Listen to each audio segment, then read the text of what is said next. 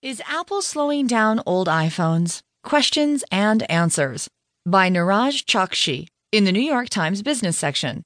I'm Kristi Burns.